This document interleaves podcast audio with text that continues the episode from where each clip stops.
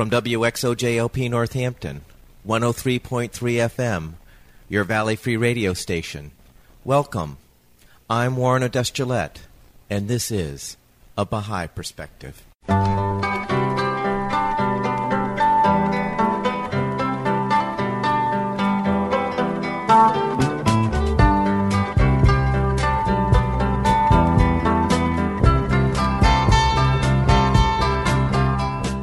Welcome to A Baha'i Perspective.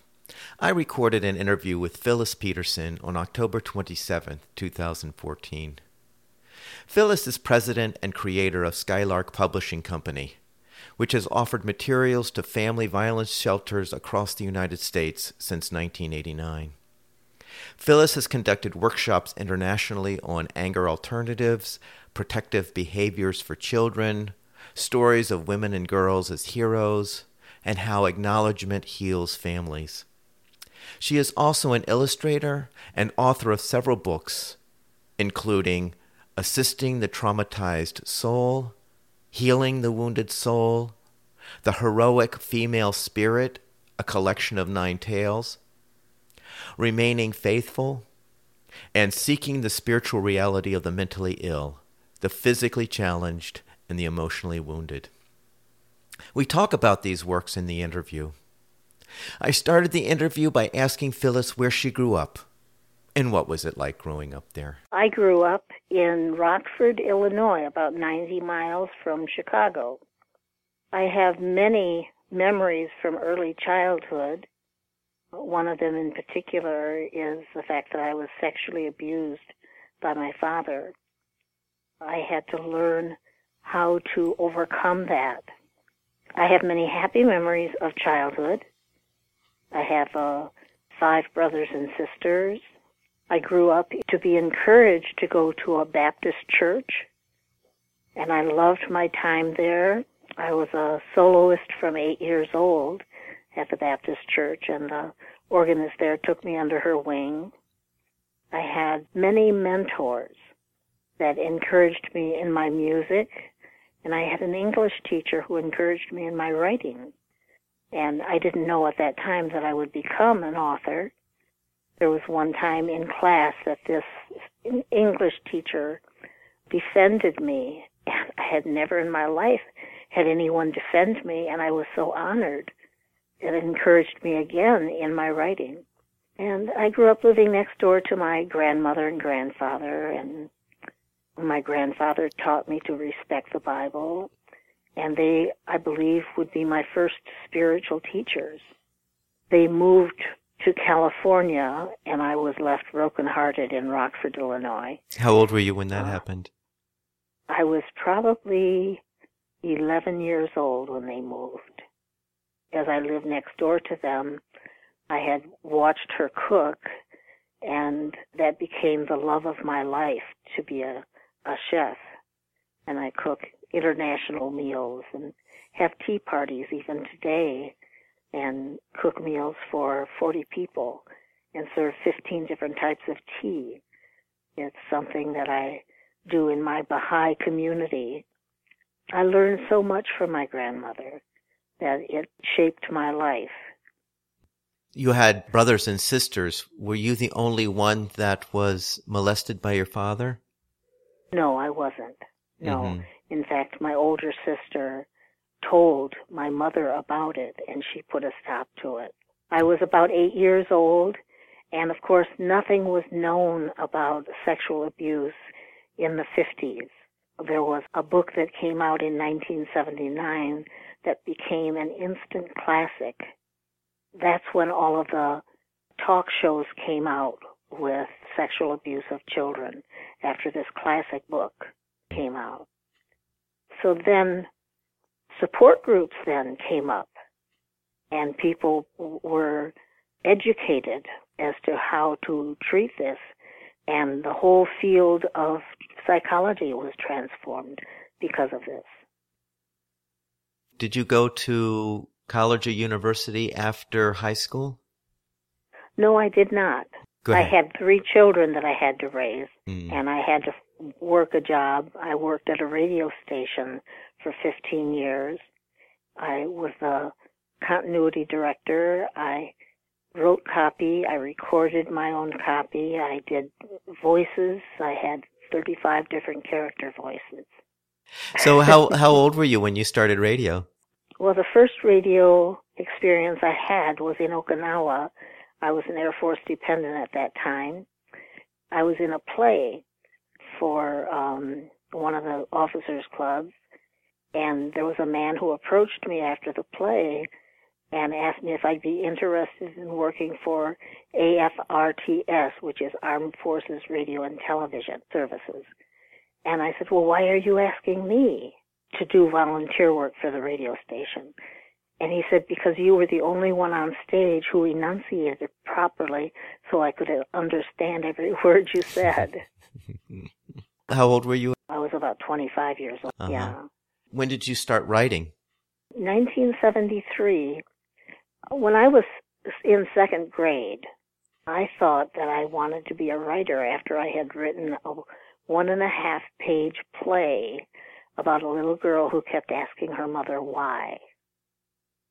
And I thought, gosh, this is neat. I wrote this. And then when I was in fifth grade, I tried to write again and I couldn't write. When it was in middle school, it was difficult for me to write. At seventh grade, I thought, I just haven't lived long enough and had enough experiences to know what to write yet. So I'll wait. And then in 1973, I wrote a story called Skylark the Bird Who Learned to Fly. And it was really autobiographical. Then I decided to make a puppet show out of it, which I did at the Unitarian Church. And then we showed the puppet show uh, on Easter Sunday, and Skylark the bird was hooked to a, an eye screw, an eyelet screw in the top of his head. And at the end of the play, there was a man at the side of the church that had a, a fishing pole, and he kept reeling Skylark up, up, up, and Skylark flew across the audience. And then I wrote a sequel to that, Skylark from Violence to Feelings, because Skylark didn't know how to handle anger. To do that, I prepared, I, I studied anger for six or seven years. And then I taught anger management or anger alternatives at the uh, community college that we had here. Then I used that knowledge that I had gained in writing my first book that was published by the Baha'i Publishing Trust in Wilmette, Illinois, which is close to where the Baha'i House of Worship is. What was the name of that book? Assisting the Traumatized Soul. Maybe you could tell us your story on how you found out about the Baha'i faith and became a Baha'i. Oh, that's an interesting story. Well, let's jump back to when I was eight years old at the First Baptist Church they told me in the First Baptist Church that the people in the East were going to hell because they were heathen. And I said, well, how can they be heathen? And they told me that because they didn't believe in Jesus. I didn't like that idea. And I thought it was unjust that God would do such a thing. And then when I was transferred over to Okinawa, I sang in the choir with people from all kinds of religions. All the religions that the Baptists were saying were going to hell. The Catholics, the Lutherans, the Methodists. And then I met and became friends with the Okinawan people. And uh, they treated me like royalty. They loved me. And I began to know that they were not heathen, that they were wonderful parents to their children and that they had good morals. Now, this is not to say that there isn't a downside to every country that you live in. There are people who need to be guided. But the people that I met were friendly and they trusted me. They drew me into their family life. They welcomed me. And so I thought, how can it be true that God would punish these people just because they hadn't recognized Jesus? They were Shinto, they were Buddhist, they were my friends. And then when I went back to the United States, I didn't know where to go to church because every church was uh, exclusive rather than inclusive. I was troubled by that. The husband that I had married was a Nazarene, and the Nazarenes were exclusive at that time. I don't know what they teach today. We went to a Rosicrucian service and to see if that would be a, a thing that we might be able to become part of. They talked way over my head. They had an, an evening where they said, they handed out pieces of paper for you to fill out to ask you, what would you like to be doing in the next five years? And what would you want to contribute to the world? And I found that exercise very useful. I said that I wrote down that I wanted to be a teacher. Ever since that, at that moment, as I filled out all the thoughts that I had about that, doors started opening for me in that direction. And then I came back to Rockford from Texas, where we were living at the time. I tried going to the Unitarian Church. I found I really believed that God sent a prophet. I didn't want to be a member of the Unita- Unitarian Church. And I kept looking and searching. And I went to the Jewish synagogue and that wasn't the right place for me. And then one day I saw an article in the newspaper about a Baha'i fireside, and I thought maybe this is something I would be interested in. And then I asked myself the question, is this just one more thing to take me away from Jesus Christ? And I went anyway, and when I knocked on the door, the woman opened the door to, to me, and she grabbed me and she gave me this bear hug where I thought all my ribs would crack. And that was my first moment of meeting a Baha'i. And that evening they explained the 12 basic principles of the Baha'i faith, such as God is one, that He's sent all of the different religions, that mankind is one, and all the religions are one, sent progressively for mankind's evolutionary changes. Then I read in one of the books of Abdul Baha, Baha'u'llah's son, that he, where he said that children should not be vilified, that it would pervert their character. And that is something that appealed to me because I had never seen other than spare the rod, spoil the child from the Bible. I thought, now this is a religion that is making me think about the fact that I can't blindly imitate what has gone before, but I, I had to use another principle that they said that evening, independent investigation of truth. So here I was where I had a moment in time where I had to think for myself. And up till that time, I had followed directions from other people. Even raising children, I was following other people's directions rather than thinking for myself on how to raise these children. And that verse of Abdul Baha's appealed to me because it was a change for my life. My whole way of thinking was coming under this change that was going to occur.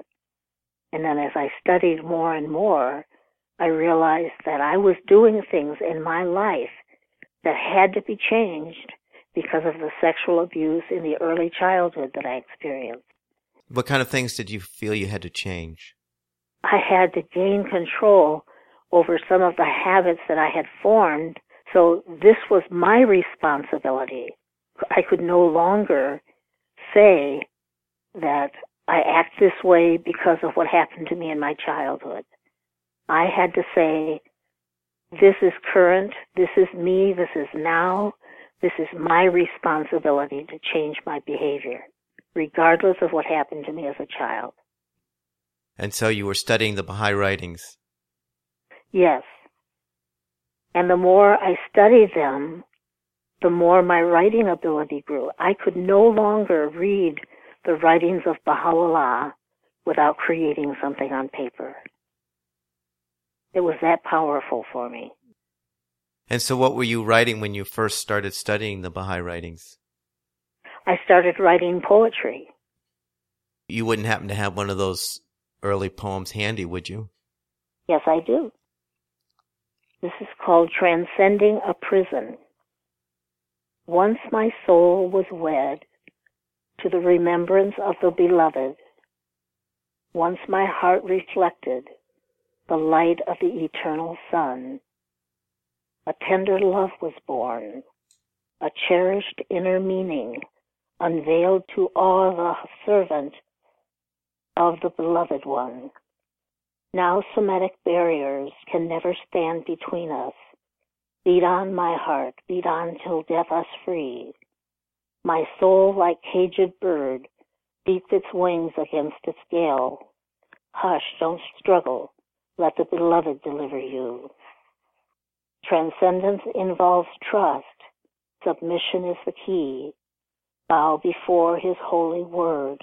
Partake of his melodies. Then you'll soar above the corporeal and enjoy a mystical paradox. A captive in the dust, yet at his throne a devotee. Very nice. Thank you. So, how long did you study the Baha'i writings before you decided to become a Baha'i? Well, I was a Baha'i, became a Baha'i in 1969. I left or became inactive in 1972. But I had a deepening in the writings of Baha'u'llah and Abdul Baha that guarded me while I was inactive. I came back to the faith after I had gone through a tremendous upheaval in my life. I got a divorce. My beloved dog died and my father died all in three month period. And I had a lot of, of changes that I was going through and it was an emotional upheaval. But I trusted in God and I prayed that He would guide me through these difficult years. At one point, I was hospitalized in a psych unit for a week. I kept thinking, know, is this punishment for me? But it was not punishment for me. It was a a time of opening my mind to the fact that I was keeping the secret of the sexual abuse. I had told no one. I didn't even tell my first husband because I thought no one would want me because of the fact that I had been abused. So I got out of the hospital and I had to find work because I had three children to to raise.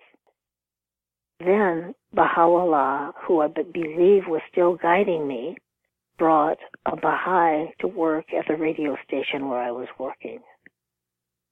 And I was faced with the Baha'i faith and this wonderful young man working with him closely every day. And then I decided to go back to an elderly Baha'i. I went to their house and I asked Elsa for a copy of the book Gleanings from the Writings of Baha'u'llah. Elsa was very happy to give me the book. I went home and I went page by page by page. And then I realized that Baha'u'llah wanted me to become active again. So I went back to the community in 1982, 83, something like that.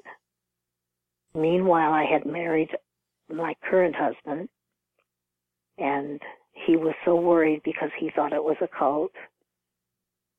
So I had to comfort him, but he was very worried. Well, he says he doesn't think it was a cult. it was just different. so, when was it that you wrote your first book, Assisting the Traumatized Soul? Well, that book was written, researched over a period of years while I didn't even know I was researching. I had no idea what emotions were all about. I took a parenting course at the Y, and one evening they spent three hours on feelings and emotions. After that evening, I realized that I had been trying to keep my children from showing emotions about the divorce that we went through. And then I realized that I had to express my own emotions. And I went back to Skylark, the bird who learned to fly, to see what emotions I had written into that book. The feelings Skylark had. And Skylark showed no emotions about being abused. And I thought, oh my gosh, I've got to make this better. I've got to change it. I've got to expand it. So I expanded it and I put feelings in where they were appropriate for, for his abuse. That's when I wrote the second part of Skylark, uh, Skylark from Violence to Feelings.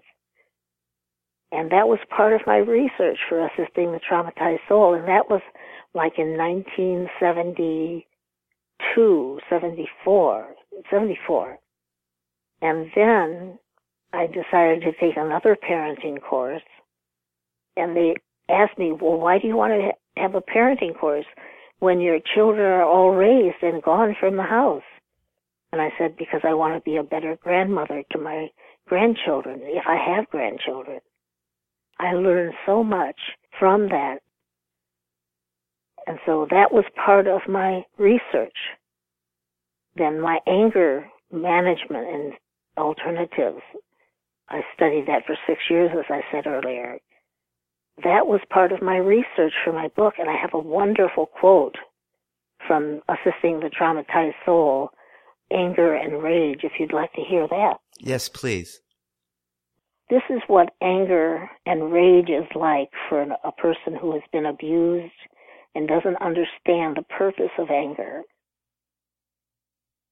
Suddenly, I hate the world. I feel anger not only at someone or something in particular, but at the whole world. I can't let go of my anger. I can't shake it because I don't know what's ca- causing it. I let my anger spread to other people, even inanimate objects. I find myself getting angrier and angrier, striking out at whatever is in front of me. I feel confused. Things don't make sense. I feel disoriented or lost. I don't know what I need or what I want that came out of a book that I was studying at the time. And here's what I wrote from Assisting the Traumatized Soul. How is a noble human being reduced to such a state? Surely a human being, the highest value in creation, would be fully conscious most of the time and be capable of making moral choices rather than lost in this confused extreme. Need fulfillment becomes the powerful humbler of those who rage. But how do we fulfill that of which we are not conscious? And once we become conscious, that of which we tremble in fear. For to rid ourselves of irrational anger, we must first know what it looks like, face that which we fear, and claim that which we lack, the crucial powers that will help us fulfill our basic human needs. Thank you. The second book that you wrote, Healing the Wounded Soul, when did you write that one? I wrote that in um, 2005. And in that book, I have a chapter on intergenerational healing. You know, as I've talked, I've revealed the fact that I wasn't the best mother. So even though I had achieved some healing on my own, my children were still wounded from that part of me that was wounded. So I wanted to figure out a way of uh, helping them. And one day, my daughter was so frustrated with me that she began to just ream me out. And I listened and I listened and I listened and I decided this child, though she was no longer a child, she was fully grown an adult, perhaps in her 30s. All this child needs is for someone to listen to her, not feel guilty, but to, to just listen, not to shame, not to do anything other than listen.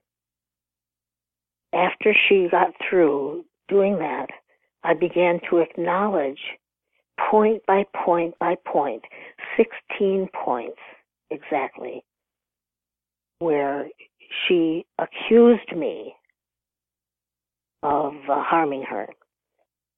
So I acknowledged each of those points without shame, without guilt, without any other defense, without going into defense mechanisms. She was crying as I did this. When I was done, she said, Could you write that out for me? And I said, I'd be glad to write that out. So I wrote it out and I showed it to Prevention of Child Abuse office in Wisconsin, Madison, Wisconsin. And she wanted a copy of it and other people wanted a copy of it. And so I printed it and brought it to a printer, made a thousand copies in a little booklet. And I told my daughter what I had done, and she says, You had no right to do that. That is my story. You can't do that. So I had them shredded at the printing office, and I rewrote it for each of my children, sent that to them, and then I rewrote it a fourth time had that printed, all the child abuse prevention offices in the United States in the, uh, are using that today. And then I wrote something for myself. And I'll read that to you now. Is that part of Healing the Wounded Soul? Yes. Sure. If a woman can pursue her good against all odds, under the harsh gaze of all those she loves, all those who love her, all those who don't care for her, even those who don't know her, giving them their right to judge her every moment, every memory, every mistake on the way, and still find a way to love herself, take responsible for her growth, and continue pursuing her good and the greater good, she will find that her self-esteem is a light that radiates from within, not from without. I have this, and I wish it for you. Very nice. Thank you, Phyllis. You're welcome. So then that takes us to a third book that you wrote. The, yes. The Heroic Female Spirit, a collection of nine tales. Yes. So, what inspired you to write this book and what is it about? The fact that I was working for the uh, Rockford Area Arts Council, they gave me a lead on a summer job. They asked me if I'd be interested in conducting um, a heroic class teaching junior youth about heroism. And I think I I had the stories all written out. I called them the life of the heroic girl at that time. I took that class and I took those nine stories and I wrote out questions for them that the questions could be discussed during each week that, that passed for that class, which there were like 10 classes. So I conducted that class for 10 weeks that was the end of that. It was conducted at a library, and the um, Y supervised it. And then I just put the whole thing away. When I was writing Healing the Wounded Soul, we were finishing up with that, and my editor, Terry Cassidy, who's now deceased, said, Phyllis, what else could we add to Healing the Wounded Soul? And I said, well, I've got this paper on chastity, and she said, send me that so we can read that. And she told me, Phyllis, I would have wanted to have this when I was a teenager. And she says, What other goal do you have? And then I told her about the intergenerational healing. She said, Send me that. Then she asked me, What other goal do you have? And I, I had a workshop on uh, protective behaviors for children. Send me that, she said. So then we had everything for healing the wounded soul. And she said, Phyllis, do you have any other goals you haven't told me about? And I said, Yes, I have the heroic female spirit, a collection of nine tales. Please send me that. I'm highly interested in that.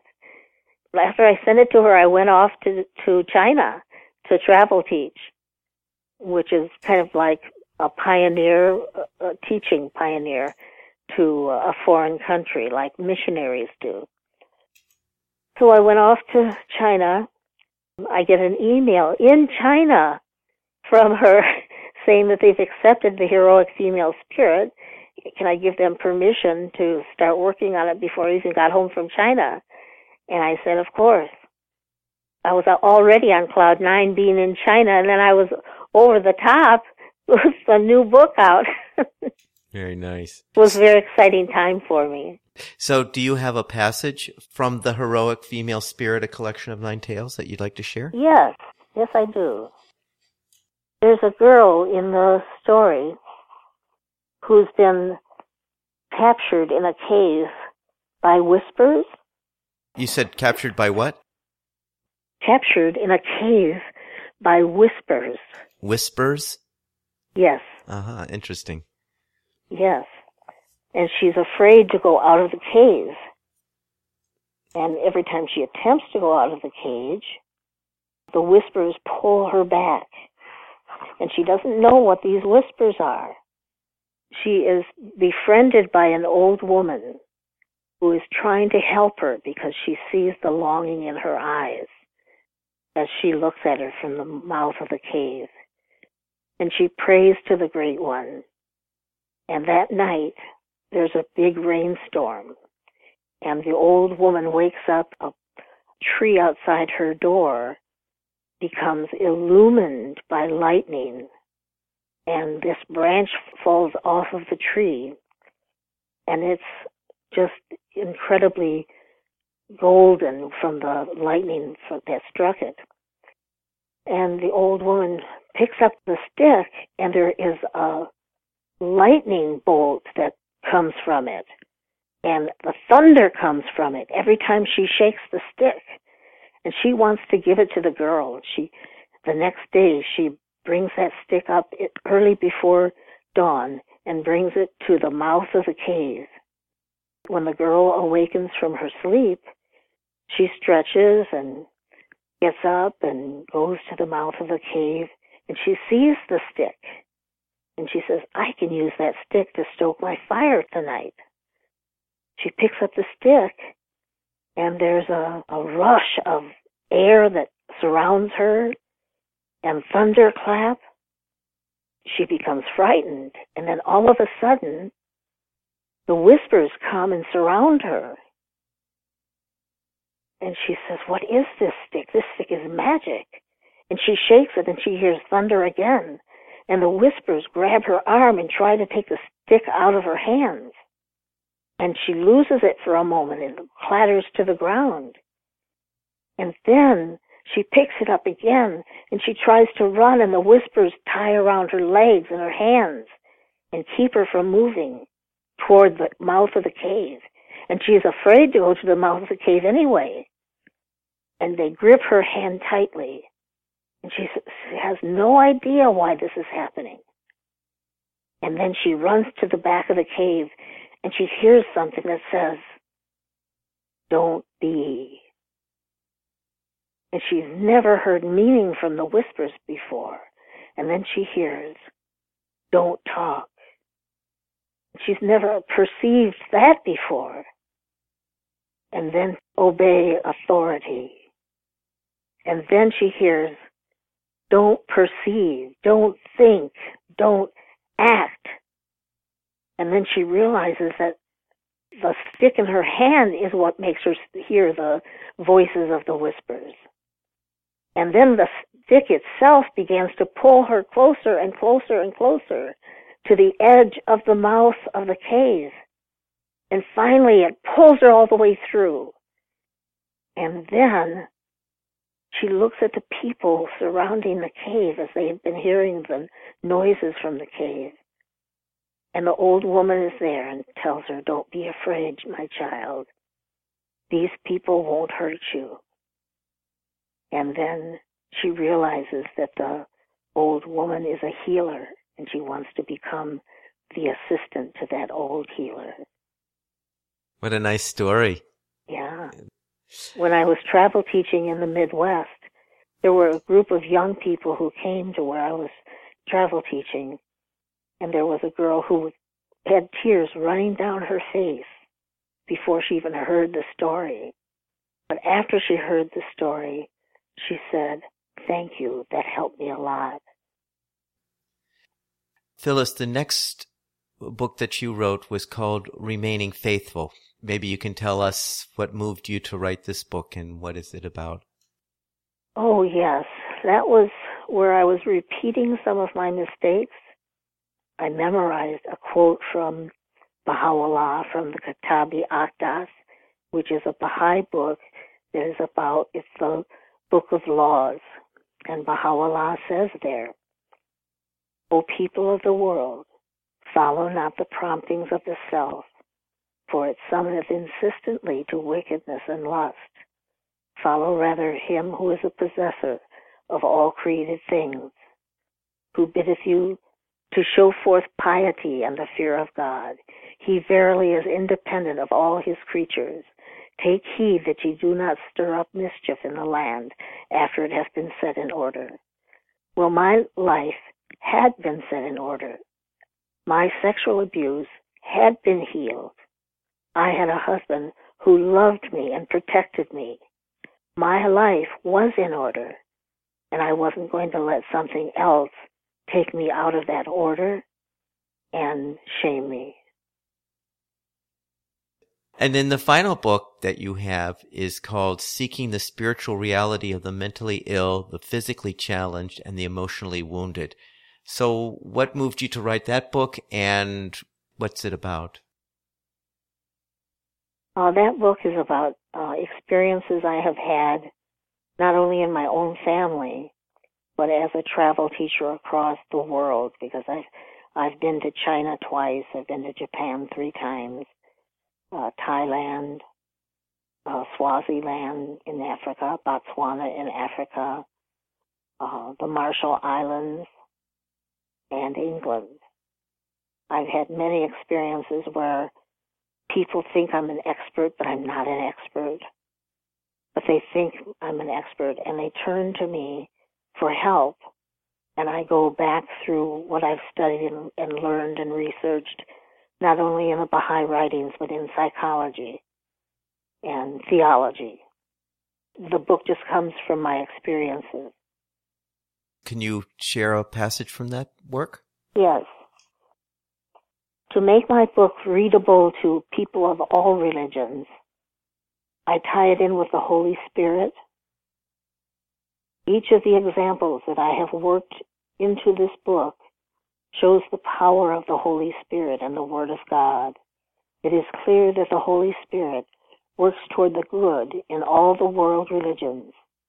If we realize that, that there is no us and them based on differences of religion, race, ethnic group, mental health, physical ability, or wounding, and if we understood that the Holy Spirit is cosmic, working through all the holy books that have been sent to us by God, and keep God's covenant as never before in the hope of developing the virtues we need to serve in capacities we never thought possible. All we have to do is trust, believe, and watch for confirmations. We cannot assume, based on our unexamined perceptions, that the Holy Spirit is not nurturing all of those whom we do not understand and refuse to hold close in our communities. As Abdul Baha has reminded us, we should look at a person's one good quality and love his or her spiritual reality.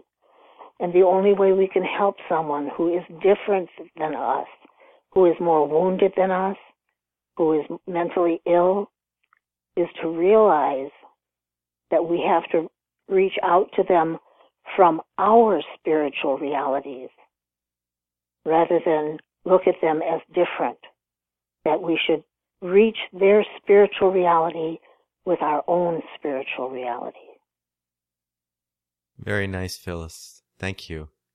You're welcome. You developed a program called Protective Behaviors for Children? Yes. Can you describe that program for us? Yes. I work with children during the year in an after school program, so I know how to reach out to children. And I realized that I wanted to help children in countries where there was a high percentage of sexual abuse and also where ch- children were in danger of HIV AIDS. Because if they don't get it out right away, that's how the harm comes because it gets buried and the children or the adult keep the secret for 40 years, 50 years. I've read about people who have spoken for the first time about their sexual abuse in their 80s. And that's a long time to keep a secret. It's a long time to keep fear and anger. I guess you started your own Skylark publishing company? Yes. Do you have a website for Skylark yes. Publishing? Yes. What's the website? The website is www.skylark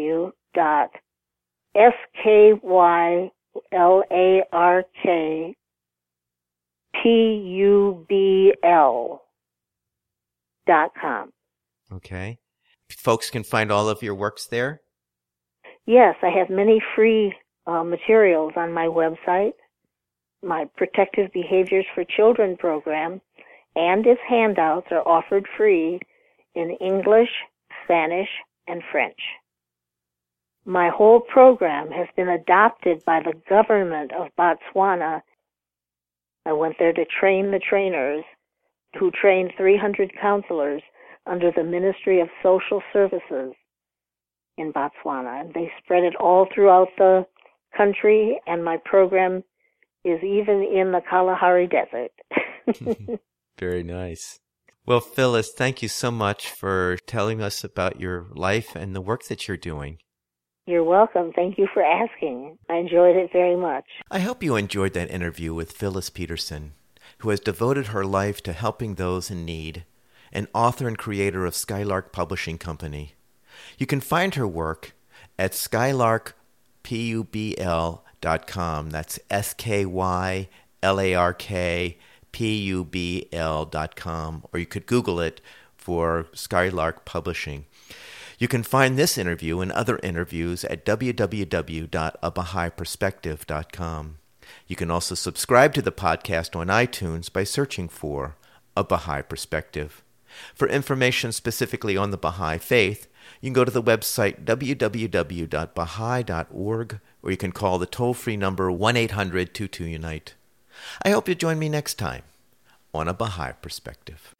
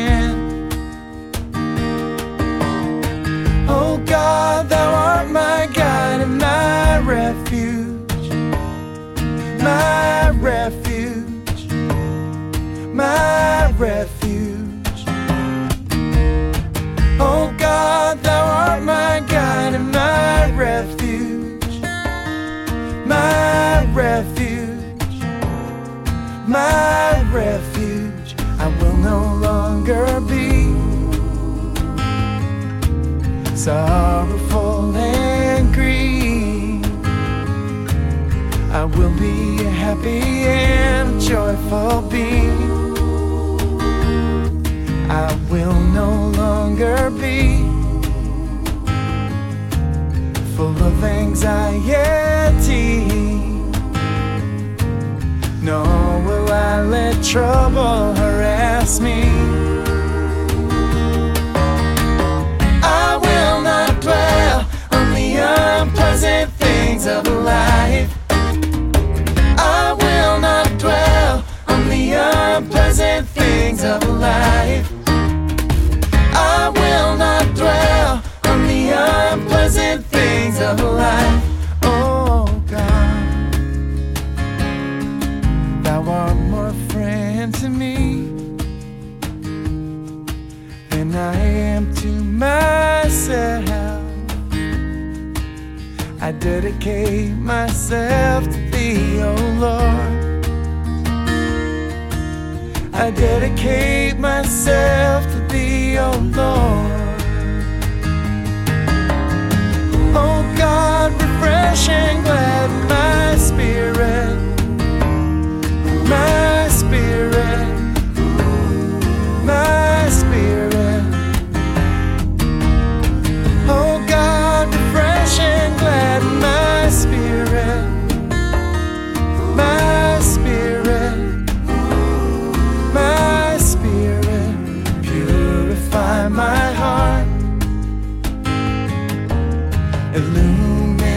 my powers.